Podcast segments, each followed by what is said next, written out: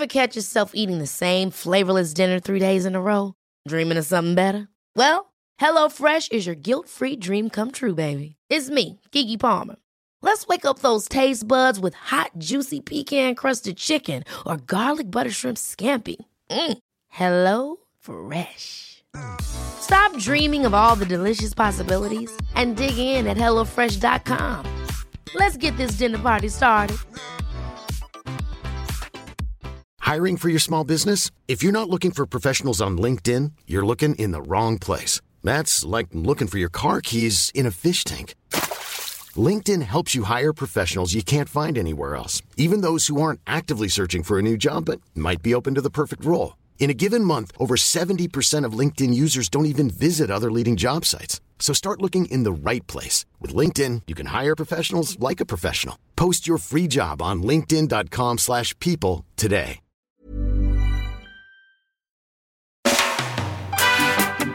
Hej och välkommen till I väntan på katastrofen. Jag heter Kalle Zackari Wahlström och eh, gäst i denna veckas podd. Gäst. Jag vet inte varför jag sa det. Ah, du är alltid gäst. Du är, inte all, du är aldrig gäst. Nej, det är väl jag och du som är podden. Förlåt. du, du heter Patrik Sellman i alla fall. Hej Patrik. Hej! Jag, vet inte, jag ber om ursäkt. Det är väl du som är podden? Det är jag som är gäst. Nja, det är ju så här att det är ju du som ska vara programledare. Just det. Så Och- är det i alla fall. Ja, just det.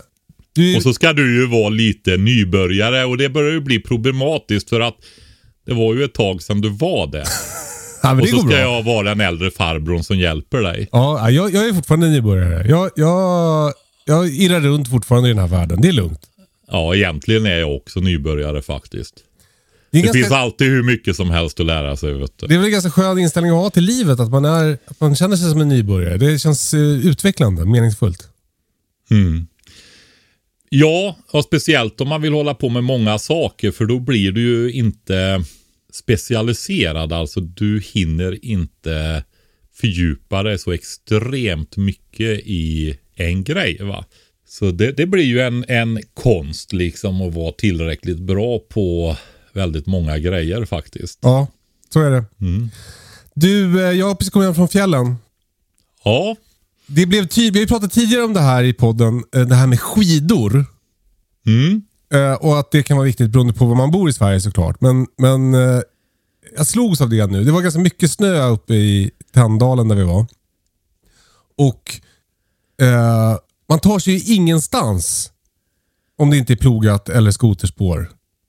Nej. Alltså helt kört. Ja. Alltså, jag var ju på de här jägarförbanden för södra och mellansverige. Och det är inte, alltså det blev några på 80-talet, det blev några decimeter snö, alltså två, tre.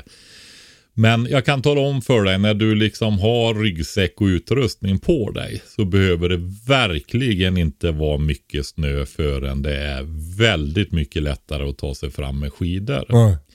Du vet, du får ju det här liksom slireffekten va. Det, du, du, det blir eh, svårt att gå i eh, ganska lite snö faktiskt. Ja. Än att glida fram på det då.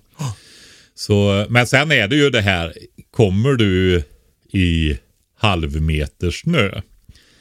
Eller tänk att gå på, det har vi ju haft här, nu är det ett tag sedan, men liksom när du har 70-80 centimeter, knappa metern och så har du skarsnö. Jag glömmer aldrig när vi var nere och fiskade i tjärnen här och jag hade min eller vi var några stycken och pappa var med. Jag tror det var ett julfiske. Vi gick ner och skulle pimpla eh, när vi firade jul. Eh, Pimpla fisk då. Det var möjligt att vi pimplade annat också, men det var framförallt fisk vi skulle pimpla då. Alltså öl då- eller? fisk, abborre. Ja. Men eh, hur som helst så skulle vi gena genom skogen hem och vi gick på skaren med min far som var lite tyngre. Han trampade igenom. Vet du. Alltså jag tänkte nästan att hur ska vi få ut han genom skogen alltså. ja. Nej, det, blev, det blev lite otäckt faktiskt. Jaha, han kämpade på så vi kom igenom då. Men Ja. just det här att när inte det bär, va? eller om du har lösare snö och den är djup.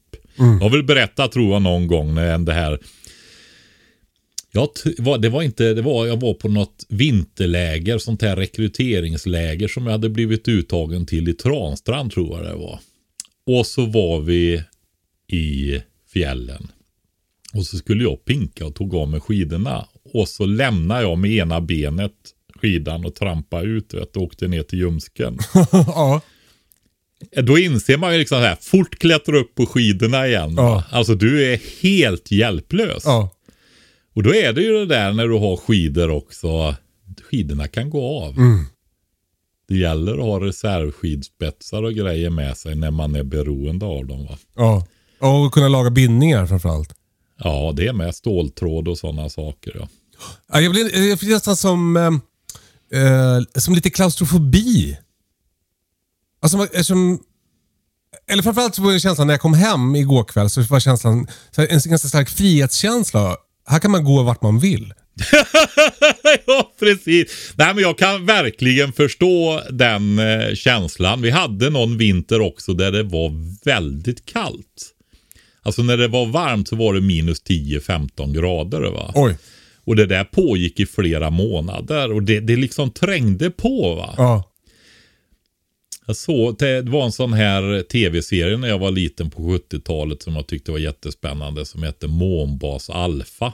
Då bodde de ju inne i såna här bostäder och så fort de skulle lämna bostäderna och gå ut liksom då var de oerhört utsatta och rymddräkter och det var farligt. Ja. Ja. Och den känslan fick jag då. Ja. Jag kände igen den då ifrån de här, den tiden när jag var barn. Ja, men det, jag, jag, jag känner också igen det där. För, alltså, det, jag tror att det var förra vintern var det väl väldigt kallt en liten stund här.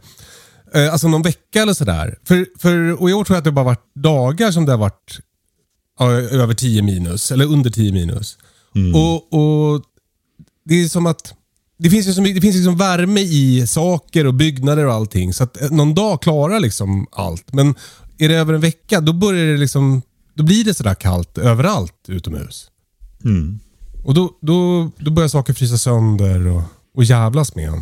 Mm. Ja, väder är Tänk- fan inte att leka med. Tänk om du måste springa ut ur huset i kalsongerna då. Eller även utan kalsonger. Ja. Ja. För att det brinner eller något. Ja. Du vet det här ni har övat så mycket på att ta er ut från övervåningen när det brinner på bottenvåningen. Exakt, så står ni där ute övar. sen. ja. ja. Nej men alltså. Det, det är väldigt klokt att ha en väska med bra vinterkläder i ett uthus eller någonting sånt där. va. Ja, för, Eller, eller i bilar om man har tillräckligt stor bil då. Va? Och samt, en annan grej det är ju det här med bilnyckeln. Jag tror vi nämnde, jag nämnde väl det. Jag tänkte jag skulle nämnt det i alla fall för några avsnitt sen här.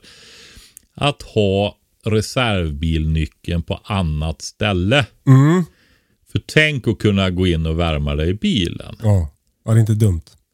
Nej, det är, ganska klokt faktiskt. Ja, men det var faktiskt, alltså vi, vi har ju köpt en liten stuga i fjällen och Ja. eh, eh, det är så himla härligt för då kan vi lämna alla fjällgrejer där. Men sen när vi skulle åka hem då så då skulle jag bara åka i mina vanliga människokläder. Men eftersom det är så där kallt och mycket snö, då, då gjorde jag ändå...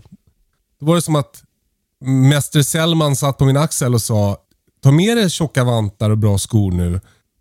Så att jag hade det i bilen och en varm jacka. Så att om vi blev stående någonstans så skulle jag kunna ja, men gå och hämta hjälp eller sådär. Det, det, det, så, så nu fick jag med mig mina varma järnkängor och, och fjällenhandskarna hem. Så får jag ta med dem upp igen sen. Men, men det kändes ändå värt att ha det om det hände någonting. Har du då köpt nya järnkängor eller har du de där gamla du fick av mig? Eh, nej men då, då, äh, de har jag också. Men, men jag har faktiskt ett par sådana här fodrade järnkängor. Som jag har haft i, ja det är väl tio år nu typ. Okej, fodrade. Gör de fodrade kängor Ja, också? det gör de. Okej. Ja. Man lär sig så länge man lever. Ja. En annan kul grej som hände på väg hem från fjällen var att jag stannade i en... Eh, jag kommer inte att säga exakt vad det är, för jag vill liksom inte... Eh, det är lite som att berätta om ett fiskeställe. Men eh, vi stannade på, en rast, eh, på ett rastställe längs eh, E4 eh, där det fanns en stor godisaffär. Och eh, då såg jag i... De hade som en hylla där det låg var massa godislådor. Och Då frågade jag, kan man få ta en godislåda? Ja, du får ta hur många du vill, sa hon. Vi vill bara bli av med dem. Exakt som du sa i förra veckans podd Patrik. Så att jag tog en, jag fick en bunt, det var säkert 50 godislådor. På ett bräde. Alltså helt otroligt. De är otroligt bra om du vill frysa in saker också. Du vet, de, i och med att de är fyrkantiga och staplingsbara och sådär så får du ju, utnyttjar du frysboxen oerhört bra. Dock blir de lite känsliga så man får inte slå i dem och sådana där grejer för att spricka dem. Va? Ja, när, de okej. är kall, Mm. när de är sådär kalla. Men de är bra till fler grejer alltså. Ja men alltså helt, jag känner mig så, jag känner mig rik. Jag, jag, kan liksom inte- det känns som att de här godislådorna är min käraste ägodel just nu. Mm. Nej, men då får du förståelse för de här som tycker det är så roligt att eh, återanvända grejer och leta upp och hitta och sånt där. Ja men exakt. Och, och det, jag la ut det här på Instagram igår på I väntan på katastrofen och eh, det var ju många som trodde att jag skulle odla i dem och tipsade om att man kunde göra hål med lödpenna och fram och tillbaka. Men, men eh, jag tänkte framförallt förvara olika fröer i dem och också ha dem till eh, livsmedel. I min, Ja. Och snus Mm. i min plan. Snusdosa. Exakt. Får göra stora fickor på byxorna då, Kalle. det där var så jävla jobbigt. När vi var i Ukraina så hade jag med mig min stora godisburk med snus. Och Ja. den tog så mycket plats i min ryggsäck. Vi skulle ju flyga hem och bara ha handbagage. Det var som att den där, jag ångrade så mycket den stora snuslådan. Jag borde ha tagit do, vanliga dosor istället. Man vet aldrig. Tänk om du hade blivit strandad där nere. Då hade du i alla fall snus med dig. Exakt, och då hade jag varit glad för det. Ja. Hörru du, eh, vi måste prata lite om en grej som vi snackade om i förra veckans podd. Inte det här med godislådorna då, utan det här med att ta hästgödsel från random hästgård. Eh, för vi fick eh, mothugg i kommentarerna på Instagram. Eh, det finns något som heter pyralider. Ja, precis. Och Berätta. jag har ju hört talas om det där alltså. Men det har liksom fladdrat förbi och jag har, här runt omkring har vi inte vad jag vet stött på så mycket problem med det. Så det har liksom inte varit aktuellt. Men så skrev hon i kommentarerna om det där och jag läste, googlade och läste om det då. Alltså jag tänkte, det, alltså ge dem sig aldrig de här kemikalier och Alltså, det handlar ju då om att normalt sett så när man använder det konventionellt jordbruk och besprutar eh, så besprutar man ju mot ogräs är väldigt vanligt. Och då får man ju liksom, när det blir för mycket ogräs efter ett tag på en åker, då sprutar man och dödar alla gröna växter egentligen. va. Och så är det, har man tryckt tillbaka eh, ogräset helt enkelt. Och så dröjer det ett tag innan det förökar upp sig igen då. Och då har ens ju- eh, eh, spannmålen förhoppningsvis växt tillräckligt mycket för att klara sig, eller? Nej, alltså efter några år egentligen skulle jag säga. Det här något återhållsamma sprutandet då. Men det kommer ju alltid ogräs ändå.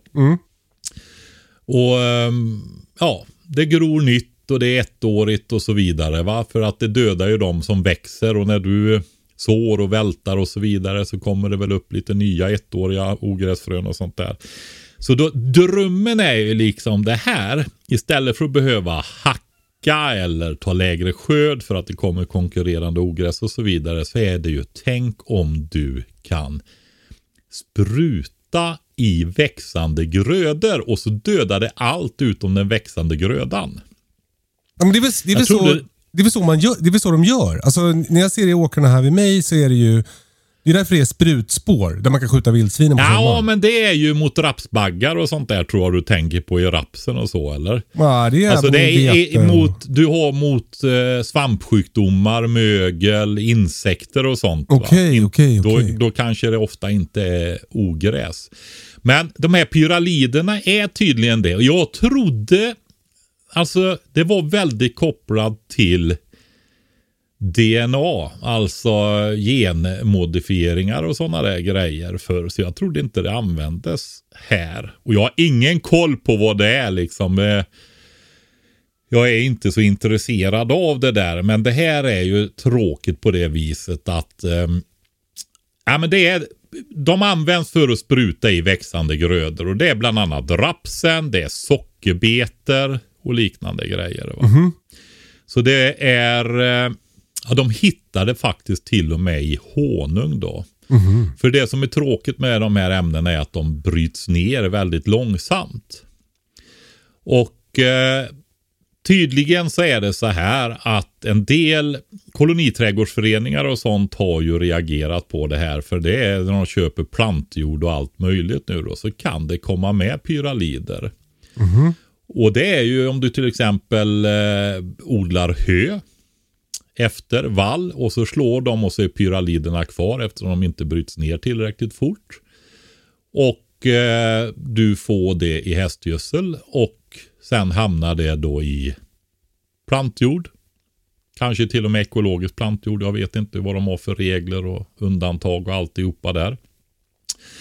Eh, och sen när du använder detta så kommer dina växter dö eller se konstiga ut. Va?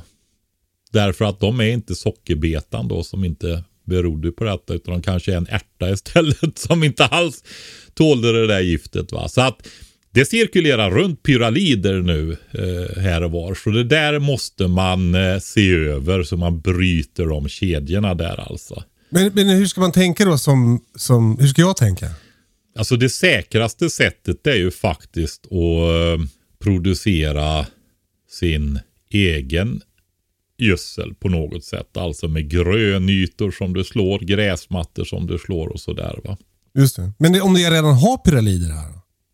Ja, då bryts de väl ner förhoppningsvis efter ett tag och sen eh, ser du vad som kan växa och inte. Om, det blir, om du ser att vissa växter inte trivs, då kan det ju vara risk för det. va.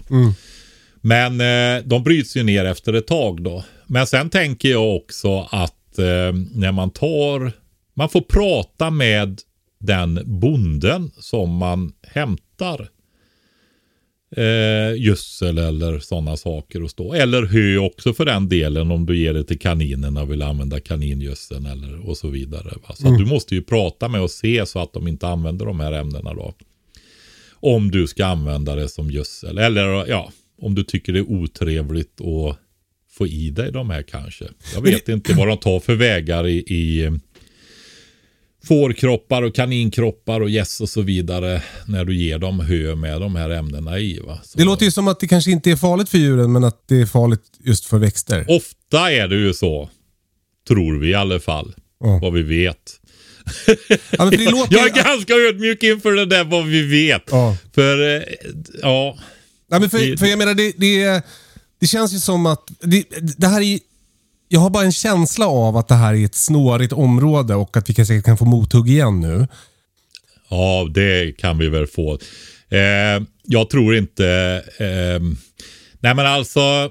Det, det, det är olika system i växter och olika växter. Det är ju det de utnyttjar när det tar vissa växter och inte andra. Men mellan djur och växter och sånt där så är det ju det är olika typer av celler till exempel och så vidare. Så ofta är det ju så. Va? Det ser vi. Det gäller ju sjukdomar och sådana saker också. Att vissa blir sjuka av det, andra blir inte sjuka av det. Va? Även om det är hyfsat närstående arter och sådär.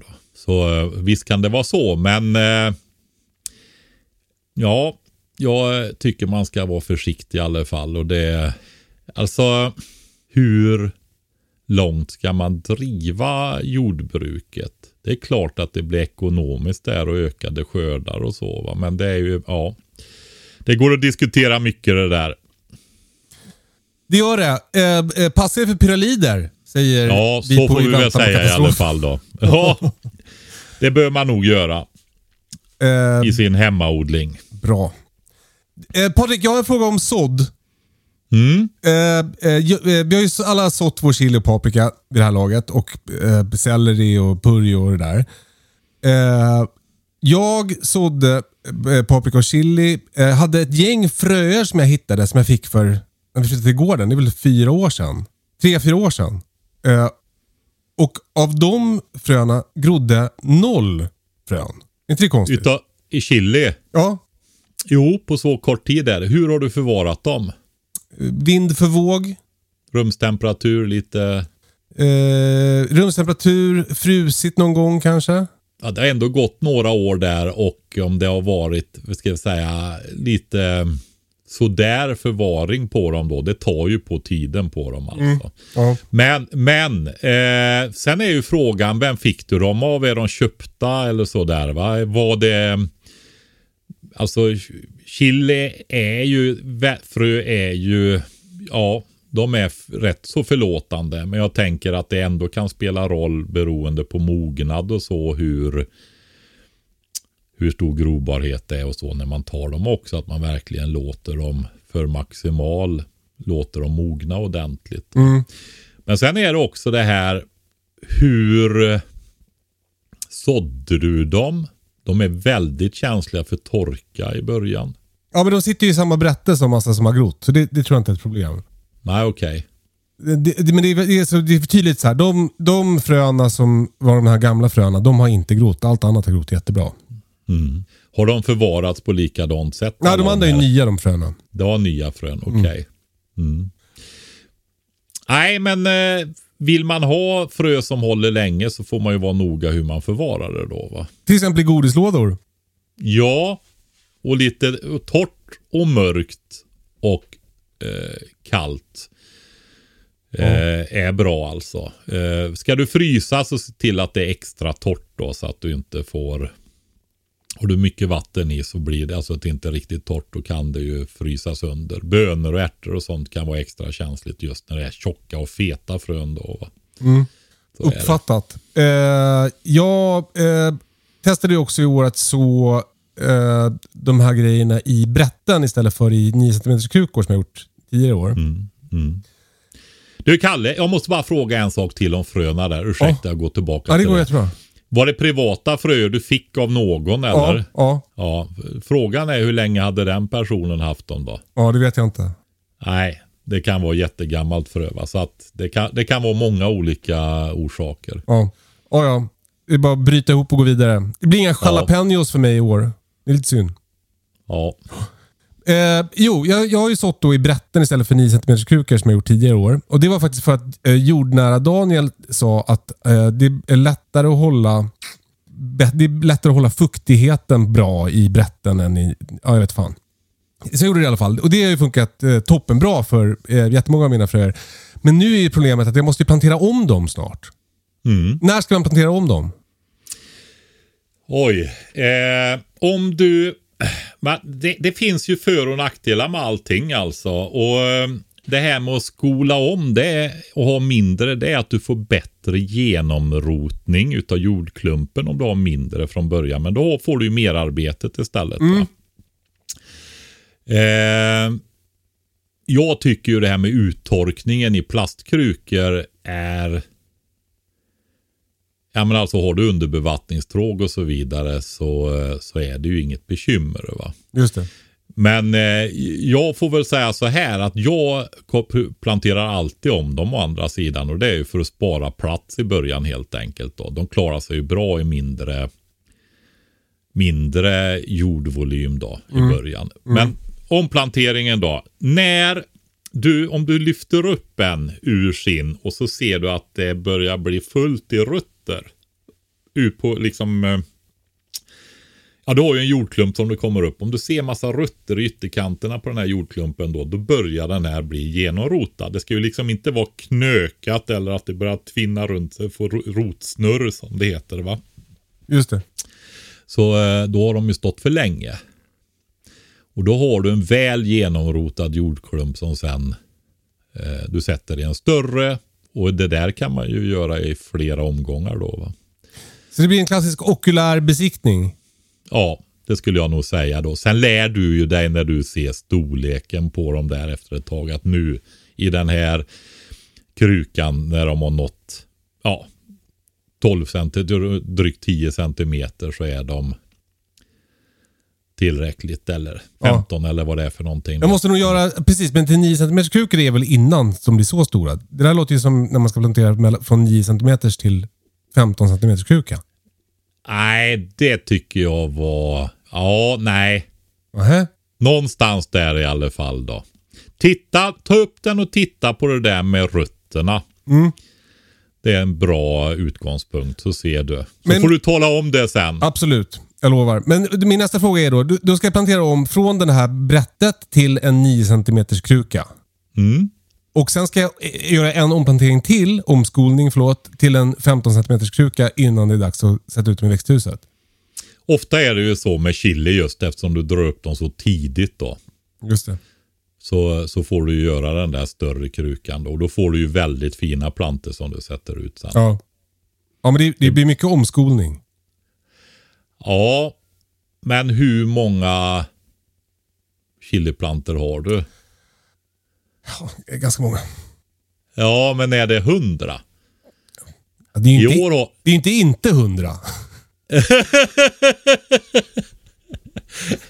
alltså, eh, eh, jag då kombinerar paprika och chili så är det väl kanske hundra. Mm, det är ungefär som jag har det, men du har ju så stort växthus nu. Har inte du det än? Jo, men jag har ju inte fått upp mitt än. Aha. Måste ta i traktorn i tjälen och gått ur backen. Klassiskt misstag. Eh, du, får jag fråga en annan grej då? Det är där snart dags att så tomaterna. Mm. Eh, jag brukar göra det när jag kommer hem från sportlovet. Alltså vecka 10 brukar jag så mina tomater tror jag. Eh, och då undrar jag, ska jag så dem också i brätte eller ska jag så dem direkt i 9 cm kruka? Alltså, eh, det kan du göra vilket du vill. Jag har när det har varit ont om plats, jag bredsår till och med tomater i tråg. Alltså små odlingstråg och sånt där som jag har ställt dem i. Och så skolar jag om dem sen. Ja. De är ju, skulle jag säga, tomater är ju väldigt okänsliga. Du kan ju ta skott ifrån tomater och sätta och Just det. sticklingar helt enkelt. Ja. Så eh, det, det går att göra både och. och som du får oftast en fastare och stabilare planta om du skolar om och låter jordklumpen rota igenom ordentligt och så vidare. Så det är inget. Förr gjorde man ju det för att få fina planter och sånt när arbetskraften var billigare. Mm. Spara plats och så vidare i början då i, i dyra utrymmen för temperatur och sånt där och sen kunde man det efterhand då. Så eh, omskolning det är inte något negativt alltså. Det är mer än att det är mer arbete då. Va? Just det. Oftast fördelar med det mesta. Och tomater som sagt eh, tål det verkligen då. Va? Och det är ju samma det där som vi har sagt så många gånger att tomater vill ju ha mycket ljus och ofta när de inte får tillräckligt med ljus plus att det är varmt som det är i våra bostäder där det är 23 pendlar mellan 29,9 och 23,1 i olika delar av bostaden så, så drar de ju iväg på längden. va.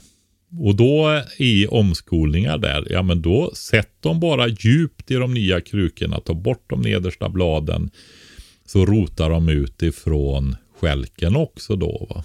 Just det. Och samma när du Plantera dem i stora krukor för att sätta ut i växthuset. Eller när du sätter dem i jorden i växthuset. Sätt ner dem så mycket av den här gängliga skälken kommer ner i jorden då. Så kommer de sen i växthuset och få väldigt kraftiga fina plantor i alla fall. Va? Genitips. Du, apropå sådd. Hur går det för din, det här, ditt här experimentet att eh, inte använda hyllsystem med lampor utan köra söderfönster? Ja, det är kul att du frågar Kalle. Jag har tittat på de där stackars plantorna nu och så kommer jag ihåg varför jag skaffade de där hyllorna. Nej, jag vet ju att det funkar men det, eh, det, det är ju så. Du får ju mycket finare plantor när du har extra lys. Va? Det, det är ju så. Det är, ska man dra upp plantor och tillgång till elektricitet Ja, men det är ju, det är ju värt då. Va? Så är det ju. Du får ju bättre kvalitet. Alltså de där purjolökarna, de orkar ju knappt stå upp som är i fönstren. Alltså. men jag vet ju, ja det är ju så. De, eh, eh, men jag vet ju det att sen ljuset ökar ju ganska fort nu va. Du vet redan i mitten på mars här nu så är ju dag och natt lika långa va. Då har du ju vårdagjämningen då va. Så, eh, så det fixar till sig. Men eh, ja, extra ljus är inte... Jag har varit, jag övervägde att nej, jag drar igång de där hyllorna Ja, alltså. ja, Men nej, nej, jag gör inte det tänkte jag. För jag, får, jag ska vänta till eh, jag sett så um, tomaterna då. Va? Och då blir det ju omskolningar och sånt där och då kommer platsen inte att räcka till i söderfönstren heller. Va? Så är det. Just det. Men det, det är bra med extra ljus. Blir påmind eh, tydligt och konkret om det nu. Så är det.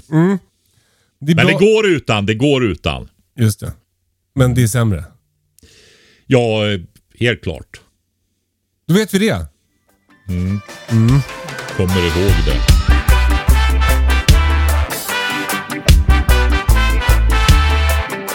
Eh, eh, vi, Patrik, man kan säga att vi är ju ansiktet utåt för eh, eh, eh, att att ha fåglar hemma. Ja. Eh, vi har fått en fråga om det här med äggvärpande djur. Och det, jag Ja. gissar att, att eh, det är Erika som frågar. Jag gissar att hon menar då fåglar, inte till exempel krokodiler och sköldpaddor. Eh, hon undrar vad hon ska ha för fåglar. Ska hon ha höns, ankor eller gäss? Eller något annat förslag? Kan ni inte berätta lite om för och nackdelar med de olika? Hur skiljer sig, sig exempelvis härdighet mot kyla? Erika bor i de jämtländska skogarna, så minus 20 vintertid är ingen ovanlighet. Och hur, tål de, hur, hur är det med rovdjur, sjukdomar, äggmängd och så vidare? Mm. Vad säger du? Ja, kalkoner tog hon inte upp. va? Nej, men hon, hon öppnade ju för ett annat förslag. Ja, kalkoner är ju med också. Och struts. Eh, jag skulle väl säga så här. Jag har ju inte haft avelsdjur av kalkoner riktigt än. Jag har köpt ägg och kläckt och haft problem med räven. Så jag har liksom snubblat på det där hela tiden. Men nu i år så fick jag ju, eller i fjol då, så fick jag ju upp dem till slaktmognad med filéer på 2,5 kilo. ja, ja. ja, ja, det Som de stora är- surdegsbröd. Ja, alltså du vet, men vilket kött alltså. Det är verkligen värt kan jag säga. Mycket ägg får du ju från hönor. Hönor är bra på det viset att det blir, de kan ta väldigt mycket stor bredd på hushållsrester, avfallsrester från hushållet och så i maten. va. Eh, lite, inte riktigt som gris, men liksom lite åt det hållet. I det lilla hushållet så är ju eh, hönsen väldigt bra att ta vara på hushållsavfallet och göra ägg, kött och gödsel av det. Så eh, har du det här som vi har pratat om i tidigare avsnitt som vi inte går in på igen med det här lite idealflocken som jag gjorde en teoretisk bild som man kan sträva efter. Och det innebär ju att du förnyar varje år så du hela tiden håller dig med relativt unga höns. Eh, och de äldsta försvinner sen efter treårsgränsen då. Och det innebär att då får du ju ägg under stor del av året. För de där börjar ju lägga och lägger en del på vintern också beroende på ras och sådana saker. Och foder och ja, kombinationer av det. Då. Men det är möjligt att få ägg en stor del av året då om du har unghöns. Ja. Det var tydligt för mig i Eh. år att jag, att jag inte riktigt skött min flock på det här sättet. Så jag har kanske inte så... Mina, vissa av mina höns börjar bli lite äldre. Så att jag, jag hade ju nu... Alltså var, jag började tänka tanken så här, kommer jag behöva köpa ägg? Nu behövde jag inte det. Det har löst sig. För nu, nu är det ju mer ljus ute. Eh, så att nu, nu eh, har de börjat värpa igen. Men, men det var några veckor där när det var lite svettigt faktiskt. Eh, sen, ja jag håller ju på och restaurerar hönsflockar och sånt där. Så jag kan väl säga att i fjol fick vi köpa rätt mycket ägg faktiskt. Gud, ett nederlag. Ja, det, ja. Men då ska du se min hustru när hon var tvungen något år att köpa potatis. Det, det var, då kan vi, då ser du nederlaget. Hon skäms när hon går in i affären och köper potatis. Nej, på gränsen till i alla fall. Det var, jag överdrev lite där, men åt det hållet Men i alla det, det, fall. alltså det är roligt. Jag är ju eh, eh, kroniskt dålig på att odla potatis. Och Mm. fick inte ens upp min potatis. Ja, du vet. Eh, så att jag, jag köper ganska mycket potatis. Så senast häromdagen så lagade jag nå- någon älgköttbit och gelé och broccoli och grejer. Som, som, och då var liksom allt utom potatisen var hemfixat. Och då kände jag mig så jävla dum också eftersom potatis Mm. det ska vara det som är lättaste. lättodlast kan man nästan säga. Ja, ja. Men det är lite jobb med att ta upp den. Det är ju liksom en halvdag dag och om du har en större potatisodling. Va? Ja men vad fan. Det har man väl? Alltså, Ja, det är ju värt det och sen jag måste ju säga så här. Jag tycker ju att sån potatis har ju väldigt bra kvalitet ofta också. Mm. Ja, och sen jag måste ju bara säga det, det här med Connect. Vi blir ju bara mer och mer förtjusta i den alltså. Ja. Ja, men just att de får till en så allsidig och frisk potatis som dessutom är så himla god. Va? Det Ja. brukar ju alltid vara så att någonting blir lidande när det ska, men den här är ju men då ska man också säga att eh, resultat varierar ju med vilken typ av jord och så vidare. Det är ju på våran moränjord här uppe då, ovanför högsta vattenlinjen. Va? mm. Där det är osorterade jordar. Där, alltså den är riktigt, riktigt bra. köpa aktier i Connect. Ja, precis. Och eh, sen gillar jag det här när man är i, i manuell husbehovsodling då, liksom att det är olika storlekar på potatisarna. Mm. Så du liksom har kokpotatis, lite större klyftpotatis, får större klyftor eller pommes frites och sen får du stora bakpotatisar också. Och det är ju någonting, jag är ju den som är hemma och eh, jag, när jag lagar mat så jag tycker ju bakad potatis är en bra rätt. I alla fall en gång i veckan kan man ju få äta bakpotatis. Det är Brittas dröm. Om jag är bortrest då käkar de bakpotatis. Jag, jag är inte så förtjust i det. Men du, eh, vi måste tillbaka. Alltså det här, vi kan inte sjunga Connects lov varje vecka. Eh, Vi vi måste Nej, vi prata får om gå de här tillbaka fåglarna till... Ja, vad bra. Eh, men i alla fall hönsen där då. Det är ju fördelen att de kan, att de producerar mycket ägg. Eh, att du kan ge dem hushållsavfallet då, va? matrester och sånt där i bred utsträckning då. Eh, anker kan lägga ganska mycket ägg också. Jag har aldrig haft anker. Eh, det har du mer erfarenhet av. Eh, det jag vet och liksom som, de, de måste ha vatten. Eh, gäss är ju också en vattenfågel. Och det här har ju med deras egen hygien och kunna hålla sig rena och sånt där. Va? Men gäss behöver klara sig långt med ett, eh, en hink. För de kan ösa upp vatten med halsen och putsa sig och tvätta sig och hålla sig rena då. Va?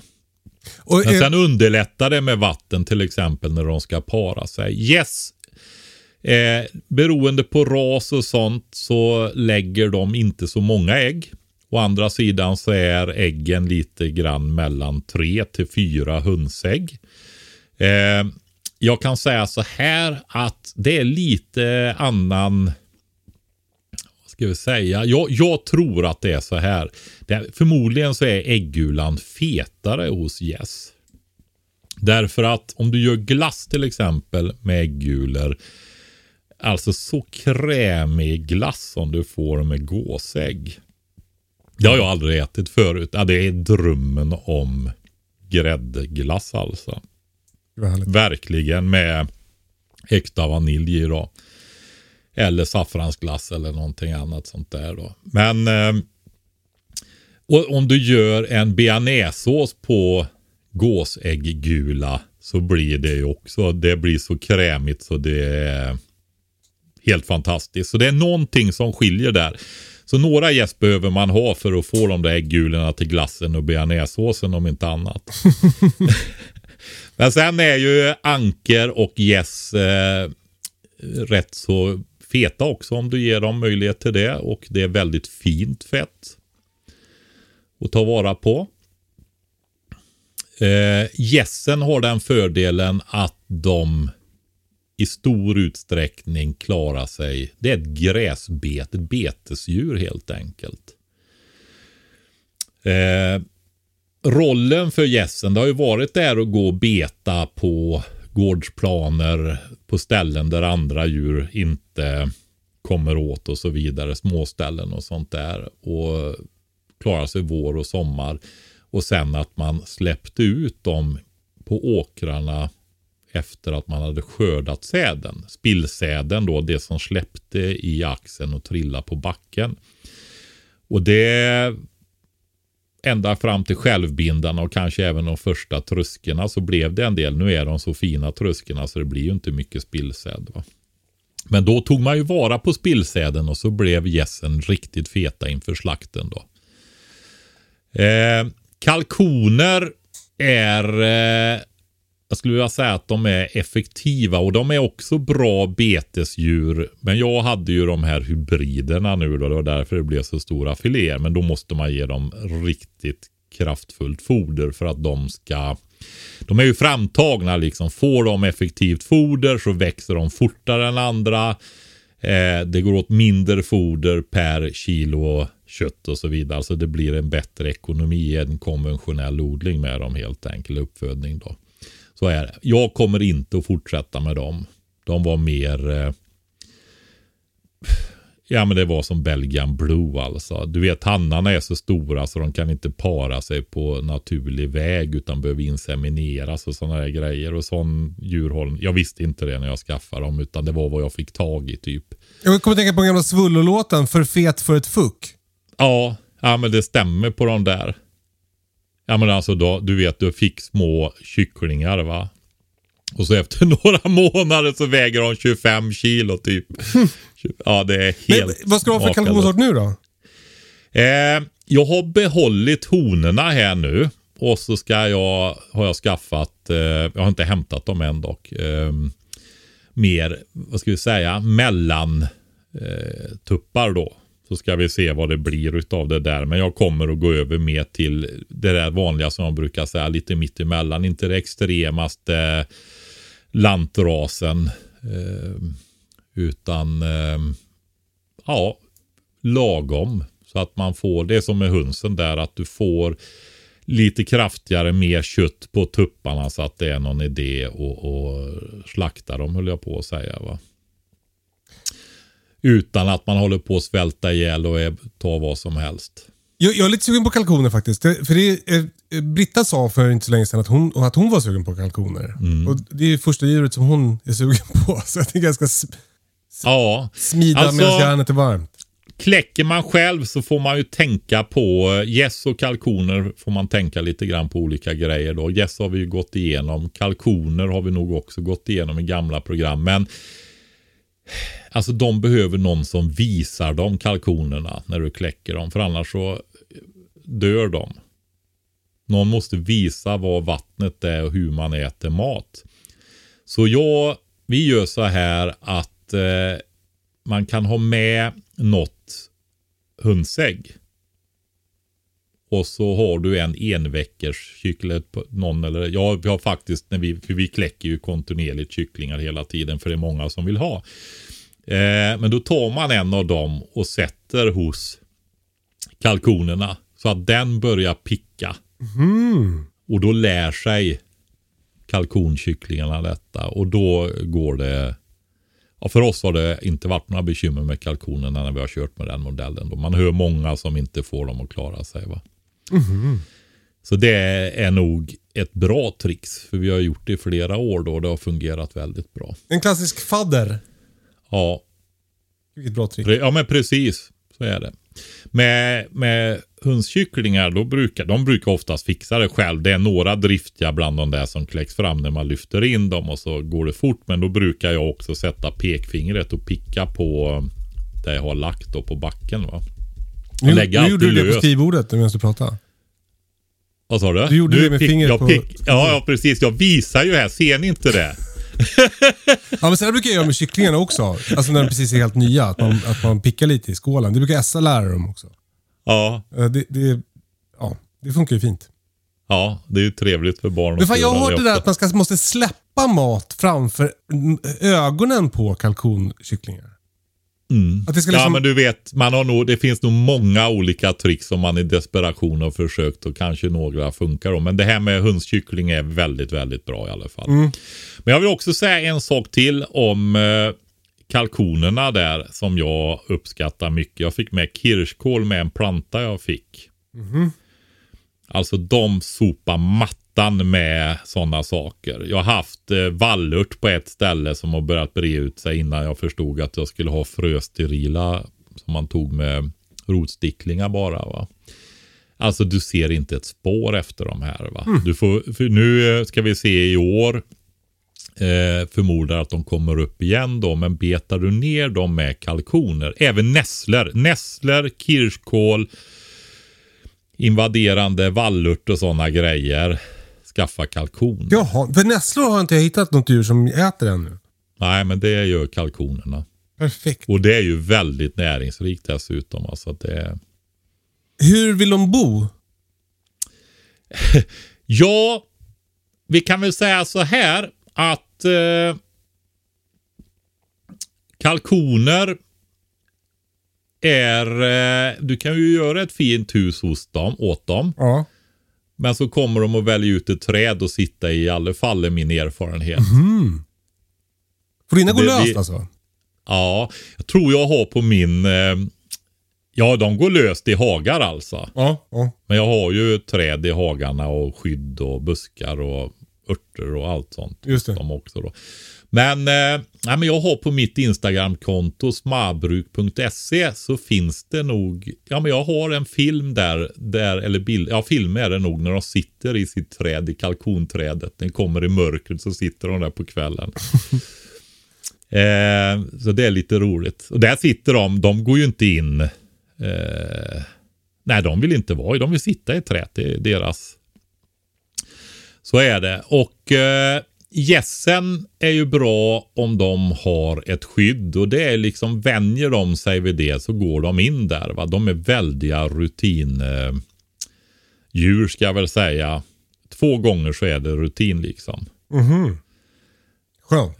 Ja, det är det. Så att du kan liksom hämta dem och ta in dem på kvällen om de inte har gått in själva då. Man kan lita på dem. Och, ja, och det är ju vad som gäller för oss här. Även om vi har stängsel och börjar få bukt med eltrådar och så vidare. Så är det att låsa in djuren på nätterna ordentligt. Kalkonerna eh, lyckades vi skydda i år med eltråden då, trots att de bara sätter sig i trädet.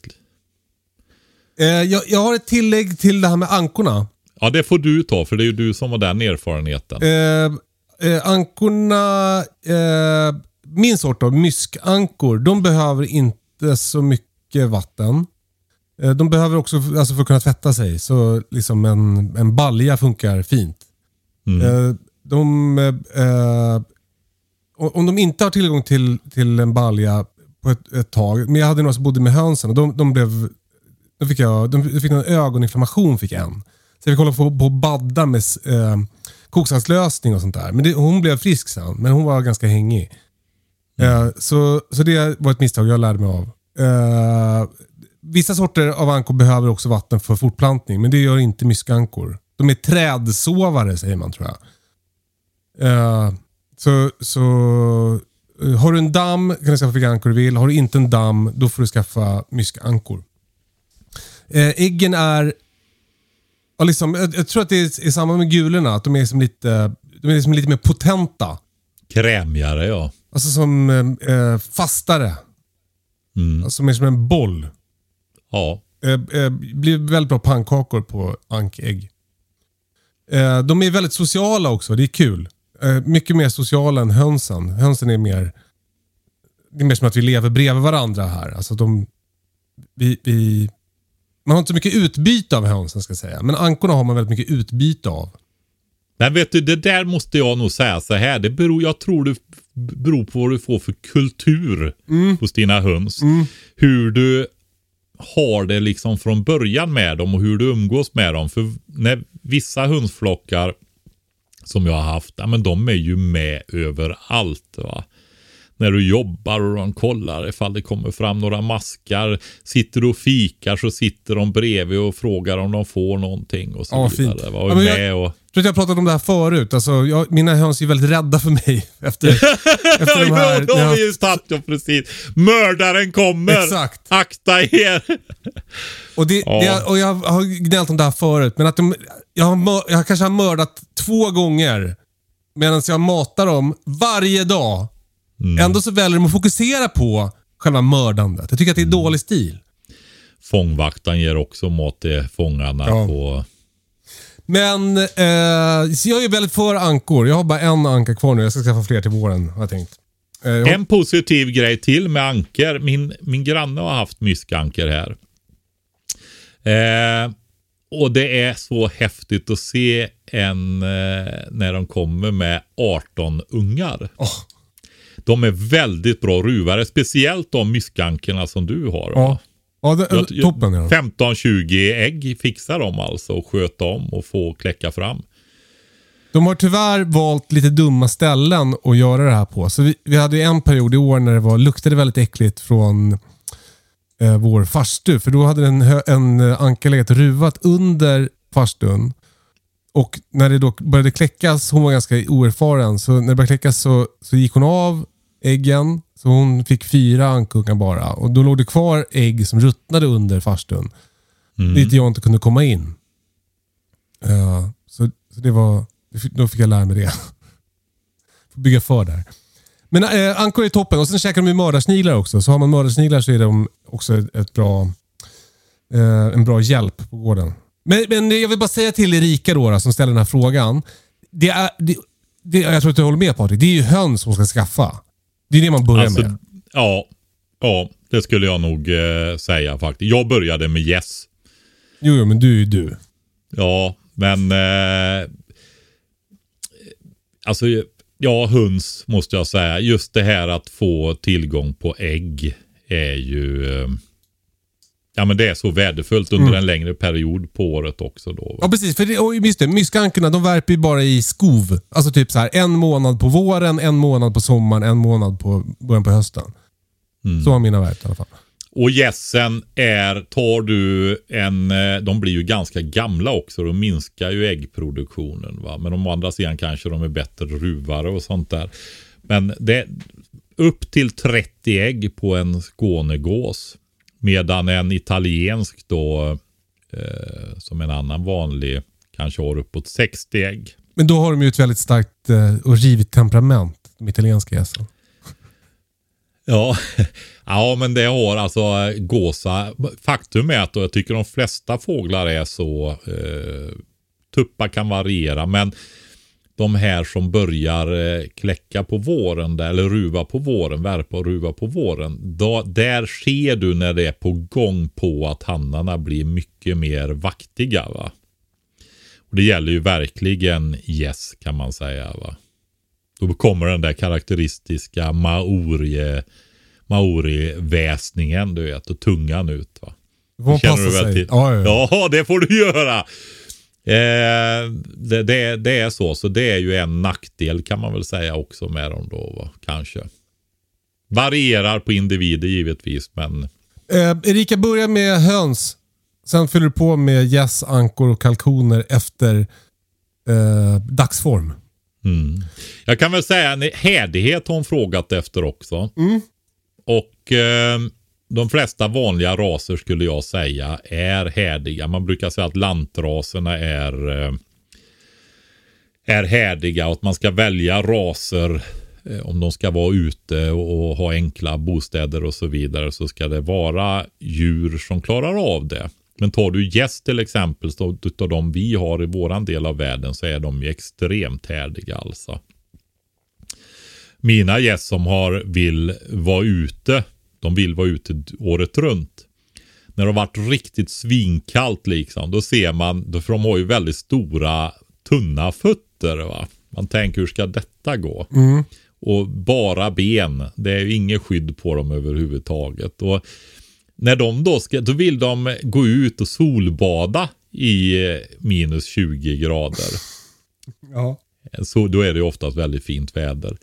Eh, nej, men då springer de en bit och så lägger de sig på sin dundräkt på bröstet då. Och så drar de in fötterna och benen i fjäderdräkten. Och så värmer de upp dem där och så springer de en bit till sen och så värmer de upp dem. Och så ligger de där sen när de är på sin fina solficka i söderläge. Så ligger de där och solar hela dagen. Tills det är dags att gå in sen igen på kvällen. Då. Fan vad gulligt. Ja, det är, det är det faktiskt. Åh, så måste jag skaffa gäss också. Suck. Ja, det bör du nog göra. En fråga till. Kommer... Eller ja. Ja, men ja, det, alltså, det finns så mycket att säga om de här Ja, fåglarna, vi- Kalle. jag vet, ja, men, det, det är viktigt. Om du är småbrukare Så är ju en fördel med till exempel gäst, det är ju det att när det gäller vinterfoder och sånt så är det faktiskt sånt som du kan skaffa själv. Eh, för det handlar väldigt mycket om gräs, alltså hö. Och fint hö. Så det ska inte vara liksom så här stor, kraftig röd klöver och långa grova timotej. Va? För de, det är till och med en nackdel med sånt. Eh, de varnar för att jag aldrig råkat ut för det. Men jag har aldrig haft sånt heller å andra sidan. Men att eh, det kan nysta ihop sig i krävan på dem, i muskelmagen där nere. Ja, krävan först och främst då. Men eh, du kan producera gräs ängsgräs och sen är det rotfrukter i stor utsträckning som är vinterfödan. Foderbeter och andra rotfrukter som du ger till dem. Då. Så att, och så klarar de sig i stor utsträckning på betet när det kommer igång. Va? Så den är den är väldigt bra. Man kläcker det här med hur man kläcker ägg. För det är lite lurigt med dem. Det får vi ta en annan gång Patrik. Ja, det får vi göra. Eh, Erika ska få höns bara. Eh, tack för idag Patrik. Ja. Eh, eh, bra jobbat och kul att du fick prata om Yes. Mm. Eller som du Ja, brukar vill- säga, det heter ju inte No direkt. Nej. Nej. Many of us have those stubborn pounds that seem impossible to lose, no matter how good we eat or how hard we work out. My solution is PlushCare.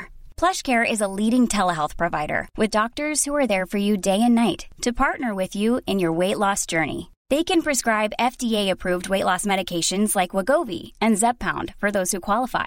Plus, they accept most insurance plans. To get started, visit plushcare.com slash weight loss. That's plushcare.com slash weight loss. Quality sleep is essential. That's why the Sleep Number Smart Bed is designed for your ever evolving sleep needs. Need a bed that's firmer or softer on either side? Helps you sleep at a comfortable temperature? Sleep Number Smart Beds let you individualize your comfort so you sleep better together. JD Power ranks Sleep Number number 1 in customer satisfaction with mattresses purchased in-store. And now, save 50% on the Sleep Number limited edition Smart Bed for a limited time. For JD Power 2023 award information, visit jdpower.com/awards. Only at a Sleep Number store or sleepnumber.com.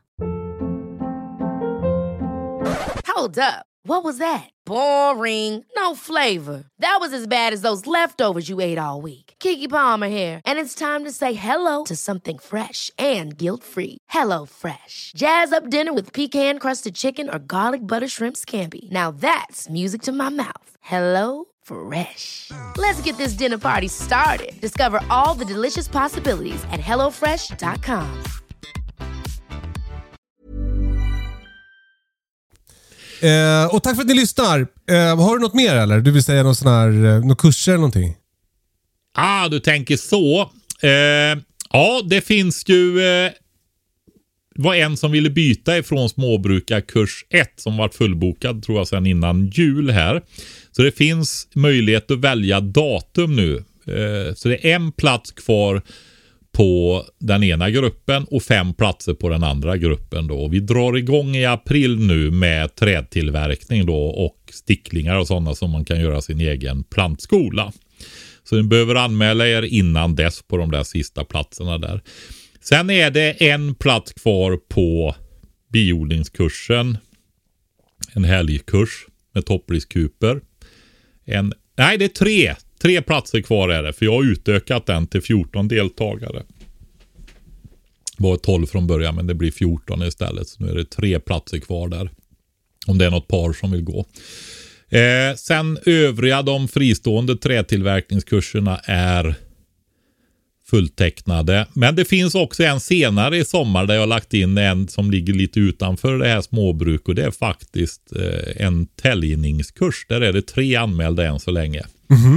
Kul! Med kniv och yxa, hitta ämnen i skogen till slevar. Hur tänker man? Hur skärper man verktygen och ja, olika grepp och sånt och hur man använder yxa. Olika grepp för kniv och sådana grejer det tar vi på den kursen också. Då. Vilket år du kommer att ha Patrik. Vad kul! Det kommer komma massa människor och du kommer få berätta om... Det kommer vara jättekul för dig ju. Ja, ja, ja, men så är det. Så kommer vi kommer ju fortsätta, så länge vi får vara friska och hålla igång och så, så kommer vi ha, vi kanske inte har så intensivt som vi har nu. Eh, men eh, alltså det är så roligt när det kommer folk. Du vet, alltså tänk dig det, det kommer folk som är så otroligt intresserade utav de här grejerna. Mm. Det är ju väldigt, väldigt roligt är det faktiskt. Dröm. Ja, det är det. Du, eh, så passa på att gå en kurs hos Patrik så får du lära dig en massa mäktiga grejer som du kan ha nytta av resten av livet. Okej, eh, mejla frågor till hej katastrofen.se. Men Eh. du, en grej till Kalle. Mhm. Det tål att förtydligas. Jag har ju fått till det här samarbetet nu. Jag har ju inte, jag, jag kan, vill, orkar inte fortsätta med de där byggsatserna med mina enkla. Du vet mitt Sellmans träindustrier va. Mm. Det är alltså ett utrivet förråd. Ett halvt utrivet förråd Det på var. 20 kvadratmeter. Ja, och Sellmans träindustri är ju kvar nu men nu blir det lite mer småbrukargrejer där. Nej men jag har alltså tillverkat 400-500 kuper där kanske va.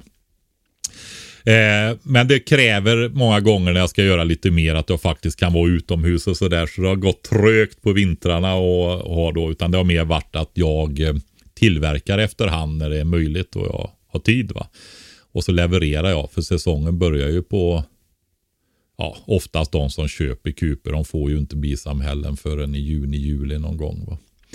Men nu är det så här att nu har Magnus på Sunne Snickeri tagit över produktionen och han gör alltihopa. Tillverkar delarna, packar och lagerhåller. Han har möjlighet till det på ett helt annat sätt än vad jag har haft då. Va? Så att nu har vi ett lagersaldo. Istället för att man bokar en kupa så är det ett lagersaldo så man ser hur många som är i lager. Och så får man en kupa. Jag tror vi kommer att skicka en gång i veckan, 14 dagar, någonting sånt där så att vi samlar ihop lite. När lastbilen kommer. Men det kommer att vara mycket snabbare leveranser på kuperna nu då. Bättre maskiner och sådana saker med så förhoppningsvis och bättre snickare eftersom det är en proffssnickare och ingen småbrukare som kan lite av varje. Eh, så hoppas också att det ska bli lite bättre kvalitet. Kul. Köp en bikupa då också. Ja, men Ja. man köper den på min sida fortfarande då. Ja. Så det är jag som säljer kupan då. Så är det. Så det finns. Och sen har jag även kvar en del färdigbyggda kuper som jag kommer att göra, bygga ihop och som kan säljas med bin. Om inte det blir några katastrofer med bitillgång och sådana grejer. Det är alltid lite lurigt att lova saker när det gäller naturbruk då. Men eh, jag brukar få ihop det till de som vill ha. Med nordiska bin och ifrån drottningar då renparade ute i Vänern på Lurö. Längst ut i skärgården där va. Renparade bidrottningar. Jo, jag tackar jag. Nordiska. Ja det är ju det att de korsar sig om du inte har dem på isolerade öar och på parningsstationer då va. Så det är ju det enda sättet faktiskt att rädda de nordiska biet ifrån alla hybrider och Jag kommer, allt som jag kommer folk stoppa ska dig ha. där Patrik. Så att du inte drar igång en biföreläsning så här efter en timme in i podden. Nej. Det får vi ta en annan gång. Tack för att ni lyssnar. Vi hörs igen om en vecka. Puss och kram. Hej då. Hej då.